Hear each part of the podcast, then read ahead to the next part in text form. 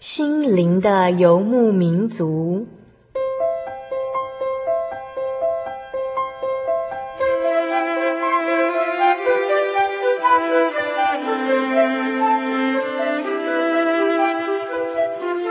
在这个谁都不管谁的后现代社会里，每个人的心灵都是游牧民族。成长的过程就是寻找的过程。每一颗漂泊的心灵，其实都在寻找生命的绿洲。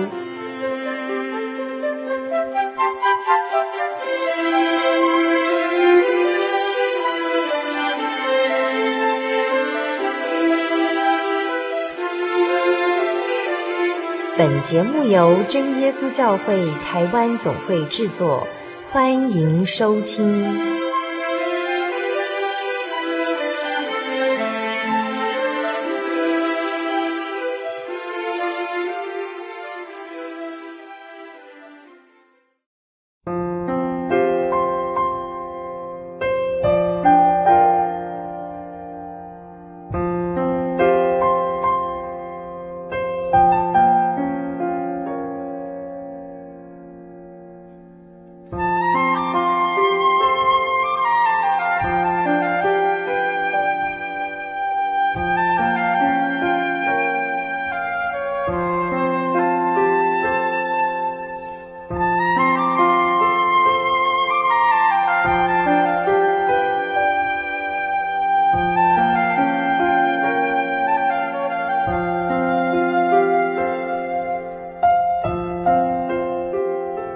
嗨各位新的游牧民族朋友，大家平安，又见面喽！我是主凡。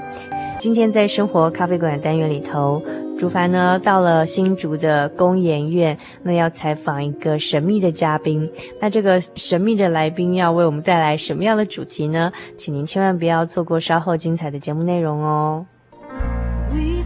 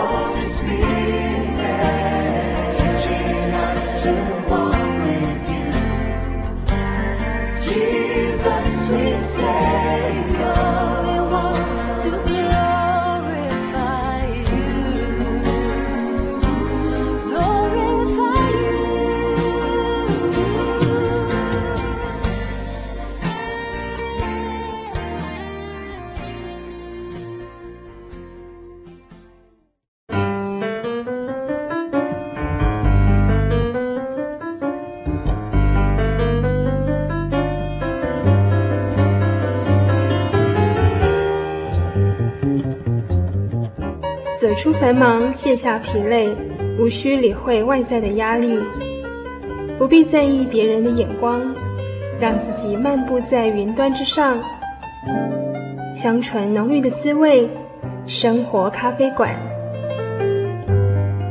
用心调味，与您共享。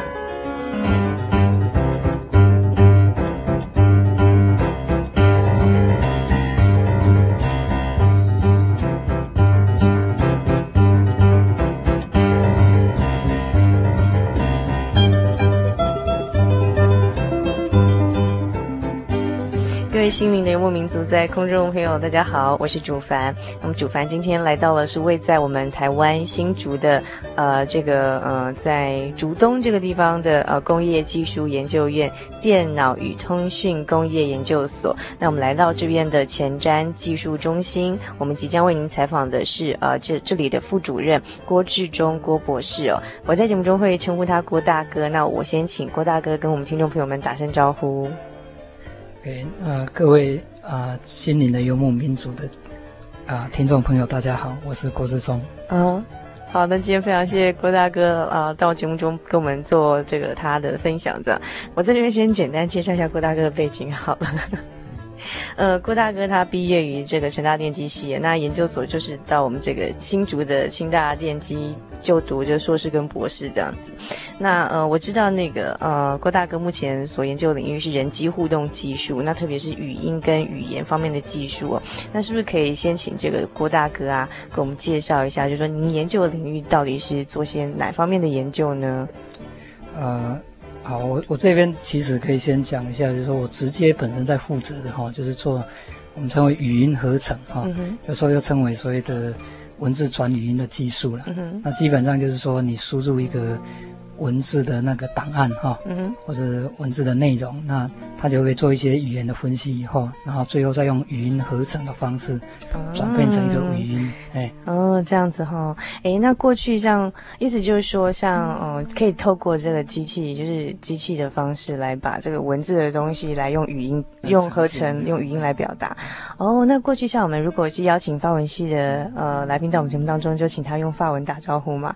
如果是学音乐系的呢，呃，就到我们节目当中要用唱的。那既然是我们郭大哥是学这个。人机互动技术啊，是不是可以用你刚刚讲的，请机器的用机器的语音呢语言来跟我们听众朋友打声招呼呢？OK，我就用我的语音合成器来打个招呼。好，亲爱的心灵的游牧民族听众朋友，大家好，我是郭志忠。哦，我们刚刚听到这个，刚是透过这电脑呢，哦，用这人机互动技术做出来的这种呃这种技术呢，来用这个电脑语音跟听众朋友打招呼。而且我刚刚才发现一点蛮特别，是它它的机器碰到那个逗点的时候，它还会自动停停，稍微停一下，对不对？对。然后很有趣哦。所以我想要澄清一下，这个应该不能讲说我是郭志忠，因为这个声音是是女生，新出的环宇广播电台的蔡律师小姐的声音。哦，很很有趣哦。好，那除了做这这方面的技术啊，那呃，是不是也可以呈现一下其他的技术给我们听众朋友知道一下呢？因为像我们在录音前啊，这郭大哥已经有播放一些片段给我们看了，譬如说像打电话也会有一也有一点这种智慧哈、来来搜寻这些这些。譬如说，像我们如果到工研院啊，哈，这边有六千多个员工嘛，哈，但是这个打电话到这边来呢，可能不晓得这个郭大哥的分机几号啊。那这个时候呢，怎么样找出这郭大哥的分机号码呢？我们是不是请郭大哥给我们给我们介绍一下这样的技术？好，这边。其实我们有一个相对比较成熟的技术哈，我们称为自动总机的技术了。嗯，那这个就是说，你可以打电话进来以后，以前都要有一个总机小姐来，嗯，啊，帮你查号码分机啊，帮你转转分机嘛哈。嗯，那我们现在就是利用语音辨识的技术呢，那你只要进来以后用讲的说我要找某某人，或者说某某人的分机是多少啊，或是请问某某人在不在啊，怎么样的。只要有这个人的名字在里面的话，它就会辨识出来，然后帮你做这个转接。这个叫自动总机。对对，嗯、就像说以公园来讲，我们这个电话号码叫五九一二一零四。嗯哼，啊，就说你只要拨五九一二一零四，当然我拨头会加空三。所以这样的话，你打进来的话，你就可以听到哈，类似下面的这样的一种声音。嗯哼。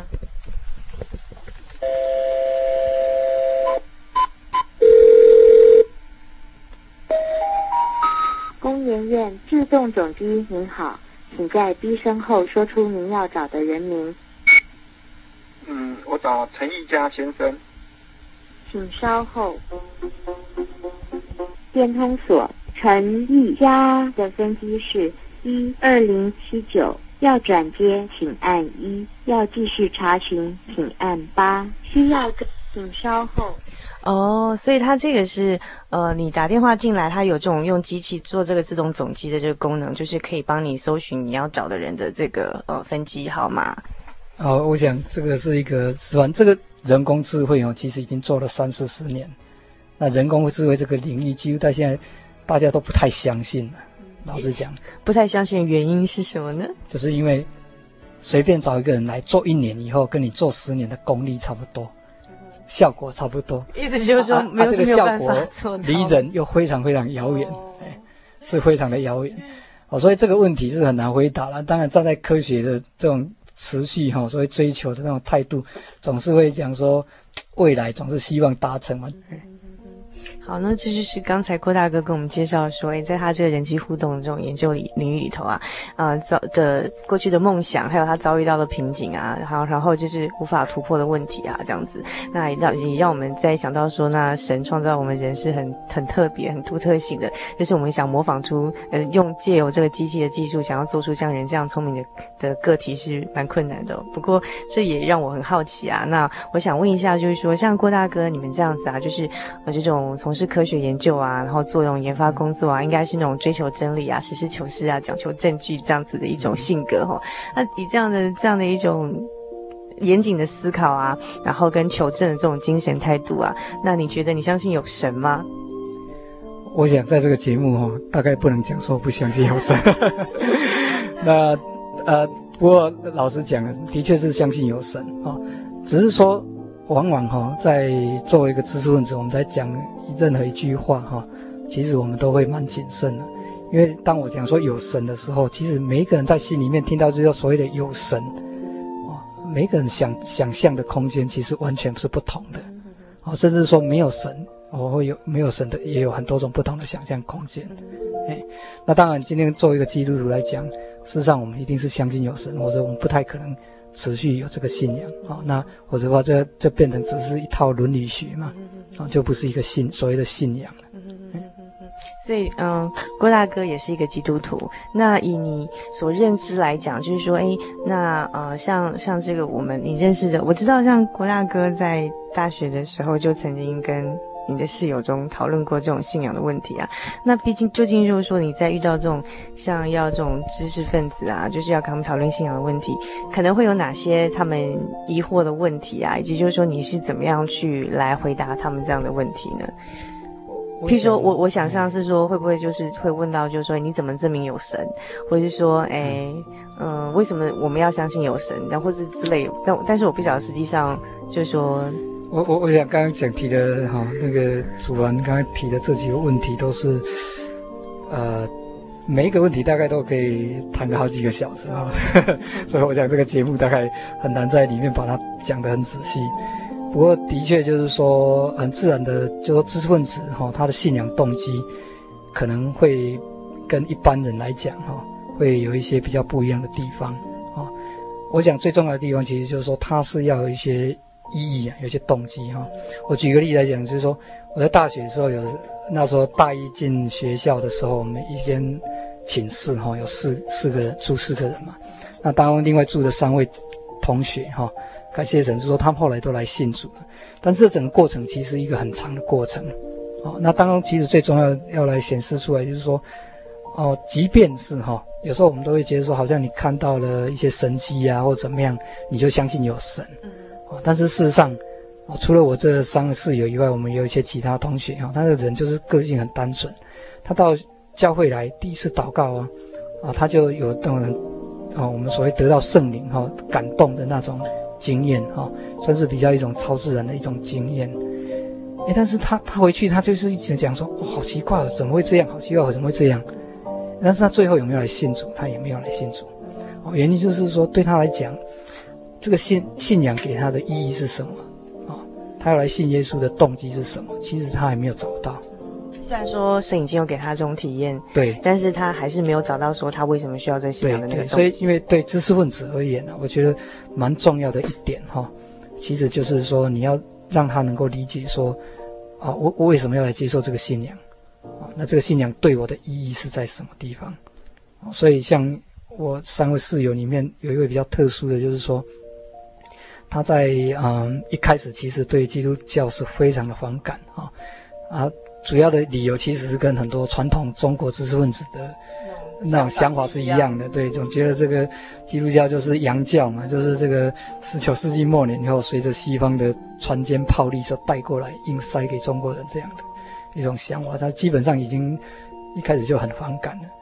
哦，但是像他，他，他大一的时候，他有一次，这是期末考完了以后，呃，不，抱歉，应该是说期中考，期中考完了以后，大家一下子心情是比较放松，那他说邀请说他到教会看看，哎，他就抱着。好奇的角度来看，然后他结果祷告的时候，他就有很大的圣灵的感动哈，在祷告的时候甚至全身震动非常厉害，啊那天是受就受了我们对对对。说说应许圣灵，对对对，就是说有那种圣灵的感动哈，在他身上哈，在一个有一个很大的这种体验，甚至当天回到宿舍的时候，他自己又自己祷告一次哈，来重新验证说，哎，真的是有这样的一个。感动的体验，真的是有生命。那在一般人来讲，会就是说啊，那他一定会来信耶稣了嘛？那已经这都有这么好明显的一些体验。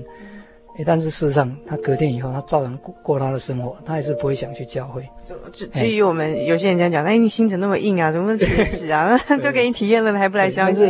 是他的问题的盲点是在哪里？最后呢，他是到大三的时候，啊，这个当然讲起来也是很奇妙了，就是说，他有一天就。也莫名其妙，他就跟我讲说：“诶，他说圣经应该到哪边可以去买到圣经？”诶，那我就说啊，我可以帮你买啊。啊，那他就说好，我帮他。我说我送你也可以啊。他说还不要，一定要他自己买。啊，那我就帮他买了一本圣经。然后开始他就是很认真的开始自己读那个圣经。那等到圣经读到一个程度以后，诶，他自己就来教会了。诶，所以我是比较相信说，以知识分子这样对。哦，这个这个所谓信仰上面来讲，哈，最终来讲，他还是要不是随随便便哈就相信，就不是说哎，给你看到神迹或体验，还要真的经过思考过这样。因为那当然最终就是说，因为我们整个信仰里面对你必须是做比较深入的思考，嗯哼，你应该知道说这个是这个既然是信仰哈，对我们来讲就是指导我们整个人生的。方向，嗯哼，还有我们整个生活上的价值观，嗯哼，都是受这个影响，嗯哼，所以你必须是对整个信仰是有一个很充分的这样思考跟了解以后，嗯哼，你才有可能去接受。哎，那即便是所谓的接受，也不是，呃，以我个人来讲也是一样，我都会觉得说一辈子都是在追寻，嗯哼，嗯哼，因为就像刚刚一开始讲的，嗯哼。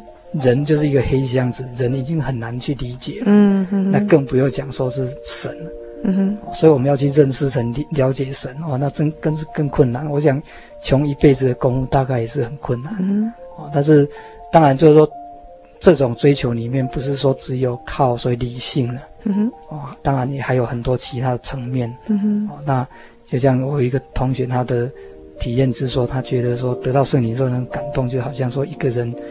啊，见到了很久，啊失散很久的亲人，嗯，看到失散很久的亲人，所以他就不由自主一直流泪，哈，啊，那种是一种很喜悦的一种流泪的一种经验，嗯哼，啊，所以这种也是人的一种神给人的另外一种层面，哈，你不一定是理性上，有时候也是从可能人的情绪啊，感性感性方面的，对，那当然也有我们说直接跟神的一种。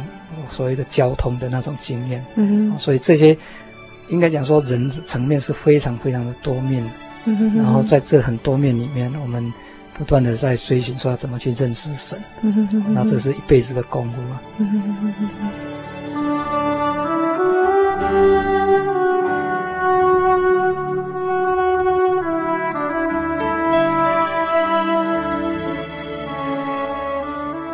常常会这样觉得，就是说，在跟同学或是一些慕道者在讨论问题的时候，其实我都是用一种就是说互相分享的一种态度跟观念。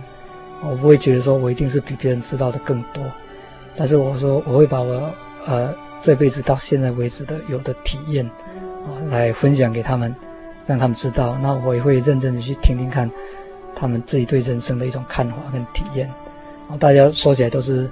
同在这世上为人，就是大家立足是平等，不是互相对立的，所以彼此是在互相分享一种生命的经验啊，然后以以及对人生的看法，这样谈得很广泛呐、就是有各个方面的问题，那而且人也都会成长，也会改变。其实跟那时候的一些想法，到现在其实有些想法也会跟着做转变，所以只能讲说原则上就是比较呃理性方面的探讨会。也会相对比较多了，那当然也会讲到一些教会的见证啊，哈的那种体验，那当然也是一个，也是一个重要的一个方面，这样。那是不是可以跟我们听众朋友分享一下？就是以郭大哥你自己呢，你为什么相信有神？那你以以你自己认识到神，你想怎么样介绍给我们的听众朋友？因为也许在我们听众朋友当中，有的他正在也是在探索这个人存在的意义啊，人生的终极要往哪里去啊？或者说他也想追求真理。那针对这样听听众朋友，那郭大哥你怎么样把你自己的体验告诉他们呢？呃。事实上，哈，我为什么会相信啊？要老实讲，其实就是因为我从小我爸妈就信主了，所以在我毫无抵抗能力的时候，就已经抱被抱去受洗了。哎，这个或许是最重要的原因。讲得很无奈，不是很无奈，因为这是很事实啊。就是说，从事实的观点来看，那当然我刚刚就讲过了哈，就是说，对一个知识分子而言，他其实是不会那么轻易去相信一个东西。讲起来，就是说，科学里面很重要一个精神就是怀疑。一直到今天也是一样，当你受到越多训练，你就会越越持怀疑的态度。所以在整个成长过程里面，虽然说一开始是这样进来的，但是这样过程里面他会想很多啊，他一定是会想很多的。那至少到目前为止啊，就人生走到这个阶段为止，我会觉得说，哎对目前所自己所选择这样的一个信仰哈，还是比较持肯定的态度啊，至少没有其他觉得说可以啊胜过他可以替代的。哦，那当然，在自己成长的过程里面，也会想很多这些问题啊，包括有没有神啊，哈，还有这个神到底是怎么样一位神，啊，那世界上又有那么多的宗教存在，哦，为什么你要偏偏选择这个宗教，啊，这个都会去想啊，啊，所以就会去做比较，那也会下功夫去看一些书，会去看，啊，那基本上我会觉得说自己这样看了很多东西以后，会觉得比较吸引我的大概就是。基督教跟佛教两个宗教，哎，那可以说基督教就是一个神，一位神，那佛教就是没有神，那这种都是符符合一种所谓绝对的概念，那我会觉得说，我们为什么会需要有这个信仰？那个这个很有趣，就是说，因为人哦是活在一种相对的领域里面，我们受到相对的时间、相对的空间的概念的束缚。包括我们的语言，啊，都是一种相对的概念。但是也因为这样相对的概念，我们就会常常思思考说，诶，那有没有相对于这种相对的一种状态存在？那就是所谓的 绝对。诶，我们自然会去思考这样的问题。啊，那为什么会这样？因为我们每天吃饭吃饱了以后又会饿，饱了以后会饿，永远好没有一个完了。然后快乐。什么样？它也是一种相对的啊。然后你的你的各种什么样的东西都不是一个完全一个圆满啊。那人的寿命也是有限的啊，各方面你都是有限的，所以你就会想有没有那种完全呐啊圆满呐绝对的那种状态？就是说，以我们这样在比如以基督教的观点而言的话，我们就是相信是一位神是这整个宇宙的一个来源一个原因。哦，并且我们相信耶稣就是道成肉身的，这个神道成肉身，来成全这个所谓的救赎的工作。嗯哼，啊，那这是两个很最基本的要求了。嗯，一个是就是说对宇宙的人生的一个答案。哦，他要一个给给一个答案，说它的来源是怎么样，它的终极是怎么样。那另外一个就是说，那人怎么样从这个相对的状态能够。提升到一个绝对的状态，绝对的境地，啊，这个就是所谓的救赎，啊，这个就是所谓的救赎。这个自古以来很多这些人都在追求，啊，也就是说，你人虽然是一个相对的卑微的、有限的这种存在，但是我们总在有一个在向往或者羡慕一个绝对的存在的状态。虽然我们不晓得那个状态是一种怎么回事，我就像圣经里面保罗这样说，好得无比，哦，只是说那是好得无比的一种状态。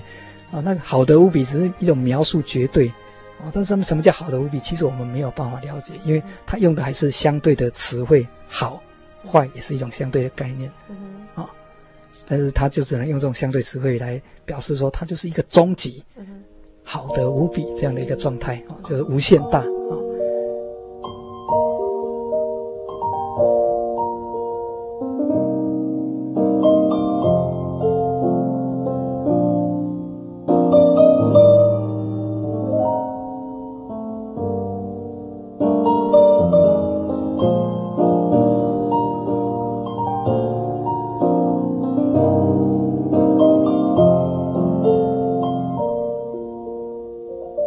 基督教有一个最特别的地方，跟其他宗教或者哲学一个最大的差异在哪里？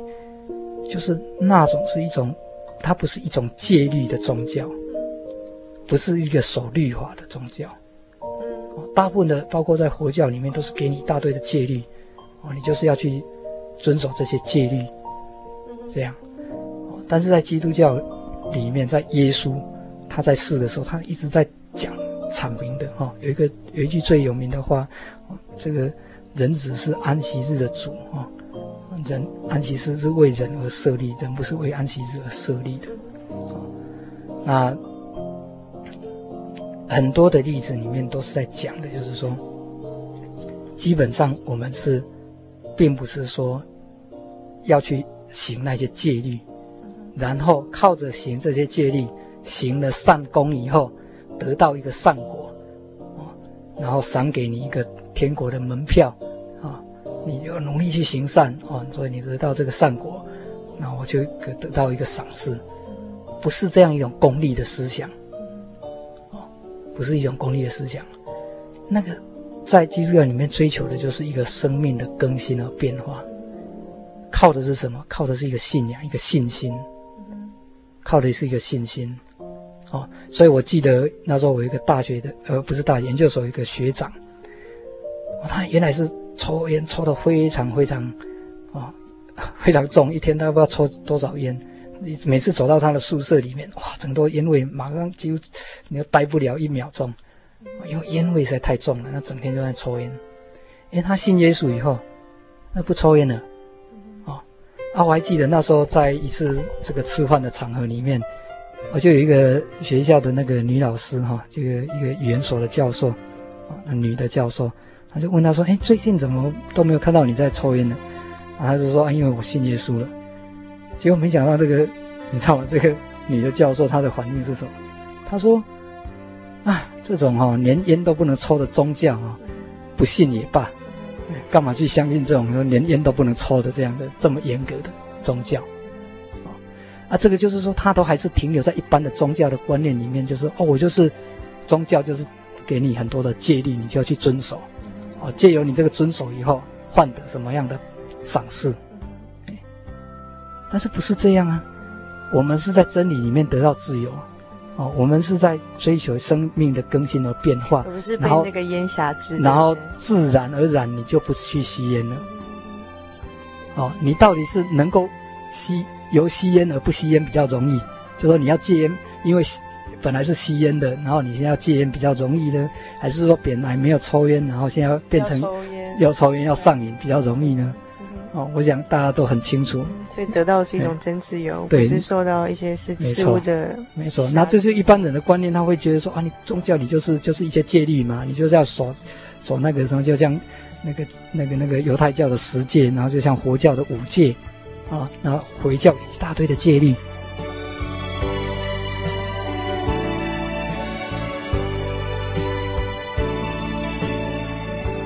耶稣曾做过另外一个比喻，就是说，从果子就可以知道这个树木，啊，就荆棘不会长出葡萄来，啊，所以葡萄树才会长出葡萄出来，所以这个葡萄就是这个果实，就是一个人的行为。但是这个行为并不是说我身上绑了几颗葡萄以后，所以我就成为葡萄树，所以我就是可以得到赏赐，不是这样，不是靠我这个葡萄果去换这个赏赐，而是说我要成为一棵葡萄树的生命，那我自然就结出这个葡萄果子出来了。哎，所以观果之树就说这个是一个结果，这是一个必要条件。哎，但是不是充分条件。你说你是一个葡萄树，你要追求的是什么？你是要能够有一个像耶稣的生命。所以我们都是说，让基督成型在我心里面，成型在我身体里面，我就是基督。好，这保罗说的，我活着就是基督。我们的追求就是说，我们要有像基督一样的生命，那自然就会有那些善果。啊，当你真正在做善的时候，所有的都是善的，你表现都是善的时候，你根本没有分别了，那个就是完全的至善的一种状态。那就是一种你生命自然的呈现，那这是我们要追寻的一种境界。那在基督教里面，他就表达的就是追寻就是这样，所以他要打破耶稣就是为了这样跟犹太人那种律法主义起的冲突啊，因为他哎怎么可以在安息日治病啊？那些犹太人他是在安息日不能做任何事情的，但是耶稣在安息日可以治病啊，怜悯人去治病啊，他们就觉得哦，你这个耶稣怎么可以？破坏我们的这个神圣的律法，啊、那你这样是不对的，啊、不能这个这个，啊、这不不应该的这样。但是耶稣就是带来一个新的一个精神，啊、很重要的一个真理的这个精神就是这样。那我想这也是基督教在我自己的感觉啦，有别于其他宗教哈、哦，比较让我觉得说能够吸引人的一个地方。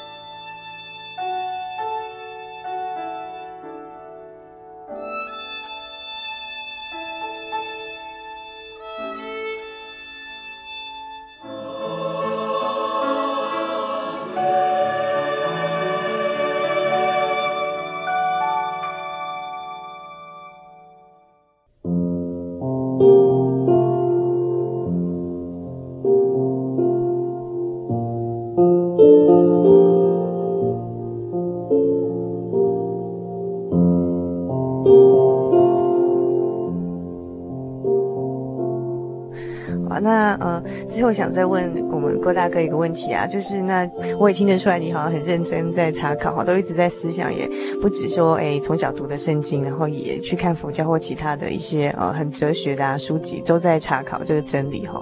那究竟怎么样？什么叫迷信？什么叫真信仰？郭大哥，你的体会是什么？哎，这这是一个很好的问题哦。事实上是跟我们。现在的人生，现在的这个社会或世界，我觉得有很大的关系。哦，那作为一个知识分子的基督徒，我觉得这个其实是蛮重要，要要在这边来提出来哈。就是说，啊，这其实也不是一个新的事情啊。老实说，啊，就是说，我们看现在在世界呃社会上，我们常常会看到很多大师啊，什么命理的大师啊，什么星座的大师、解盘大师，啊，每一个都是以大师为自居。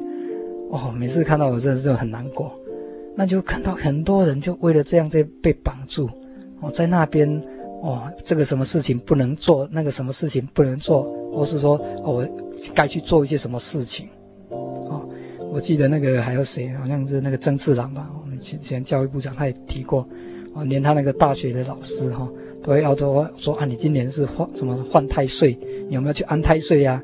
然后他们最后还在说，哦，我已经。啊，他他就根本不会想去，但是最后他的老师还帮他说：“哦，我就帮你安太岁。”啊，像还有什么今年是什么孤鸾年，哦，等等这些。不宜嫁娶。对啊，像像我自己个人来讲，我自己是结婚那一年是二十九岁，一般一般人也会是说二十九岁不宜结婚哦。那还有那一年也是孤鸾年，也是说不宜结婚。那结婚那时候是一般的鬼月哦，也是不宜结婚哦，可以说什么都不宜结婚。我是一九九九，呃，一一九九零年九月九号，啊，就是因为那天星期天，然后那个日子也很好记啊，所以就就那天这样结婚，我们都不会受这个影响，那我们都活得好好的啊，我们的就是你今天婚姻的好坏，绝对不是在乎于你那些东西。好像李敖当时就说胡因梦跟他结婚的时候，根据那个灵隐大师的指示，就要在床角那里放什么铜钱。哦，这样才让，他们的婚姻才能够有保障，才能够长久。结果你看，有没有长久？还是没有长久？那根本不是那一回事。我说，我说，问题是就是说，这个东西，你看，在知识分子里面一样呢，对不对？你看你那个刚刚讲的，不管是这个什么胡因梦，人家还说才女，或者说这个这个教育部长的老师，对不对？大学老师，这个都是高级知识分子。但是你看，他们还是受这样的束缚，说起来是很可怜啊。我看到哈，在在我学校也好，或者说工作当中的一些同事啊、同学哈，他们也都是一些高级的知识分子哈，博士、硕士一大堆，但是一样，就是说都还是很受这样的东西的这种影响哈。那。有时候我在跟他们劝他们说啊，其实不需要这样，我还以我们教会为例嘛。你看我们教会多少人呢？在在在台湾就五万人哈。嗯。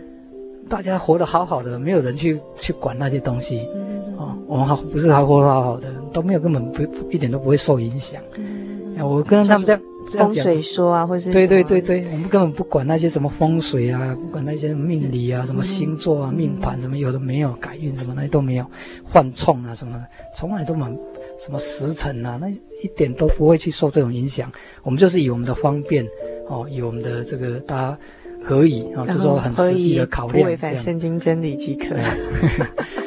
但是哦，就会觉得说。哎，像他们这样是这样啊！我有时候跟他们讲说，甚至他们反反过回来跟我讲什么，他说啊，你不要那么铁齿，嗯，哎，这样反而变成铁齿哎，嗯、你看，这种比较是理性、比较符合科学的啊，他们竟然说这个是铁齿，嗯啊，所以哈，这个实在是很呃很可怜啊，那都很多举出太多例子了，你要说说命盘好了，星座要。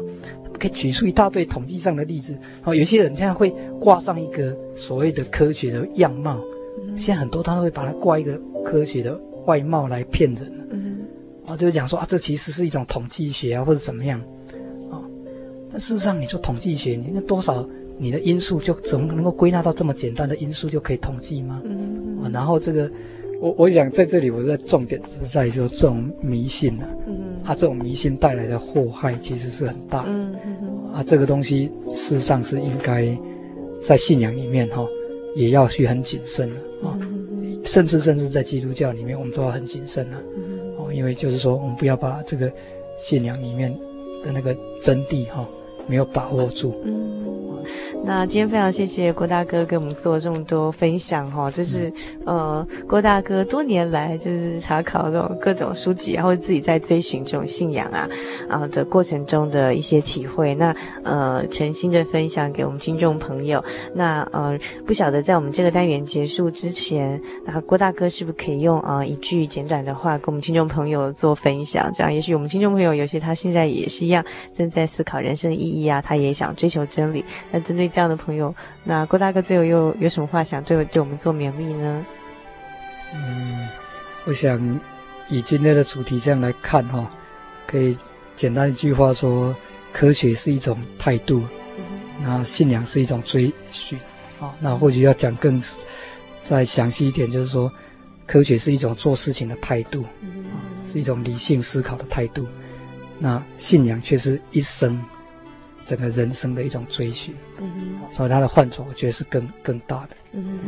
那希望就是说，啊、呃，特别是知识分子哈，那我们有这样一个理性的头脑，那我们就应该是善用这个理性的头脑，来好好思想，不只是你的工作上的问题，嗯哼，不只是你学业上的问题。你应该想一个更更大的一个问题，就是你整个人生生命的问题，嗯、生命的价值、生命的意义的问题。嗯、哼那我觉得说，在我们的基督教信仰里面，是一个这个答案啊、哦，那是值得我们来追寻。嗯哼好，那我们今天非常谢谢呃郭志忠郭大哥接受我们的采访。希望以后如果郭大哥有空，呃还有其他的一些呃经验啊或者是主题想到的话，也时常的上我们节目跟我们其他听众朋友做更多的分享，好吗？好，也谢谢朱涵今天给我这个机会。好。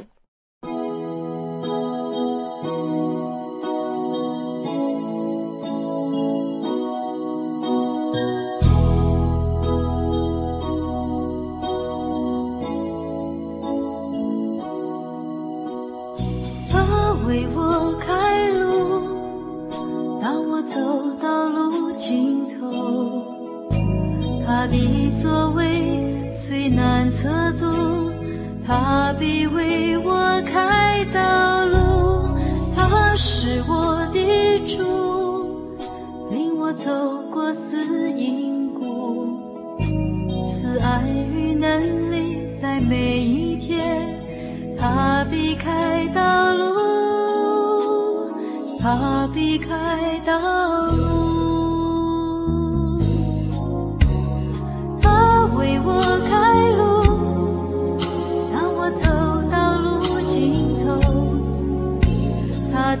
所谓随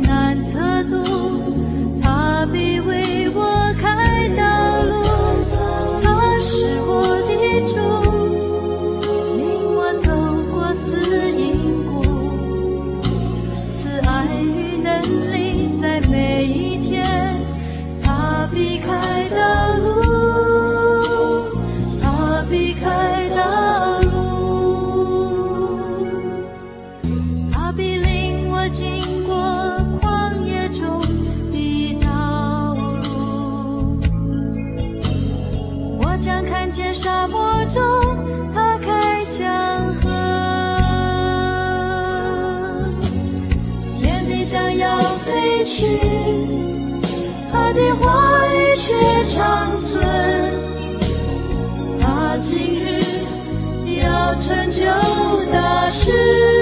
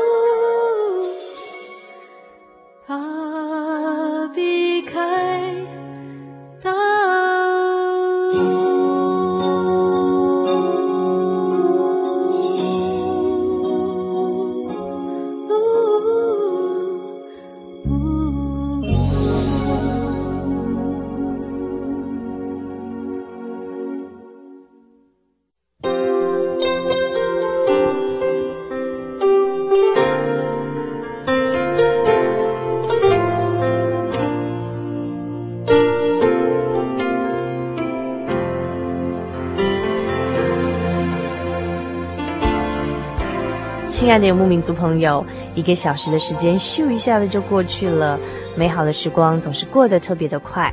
最后呢，主凡要和您共勉的圣经经节是罗马书第一章第二十节：自从造天地以来，神的永能和神性是明明可知的，虽是眼不能见，但借着所造之物就可以晓得，叫人无可推诿。祝福您今晚有个好梦，我们下个星期再见喽。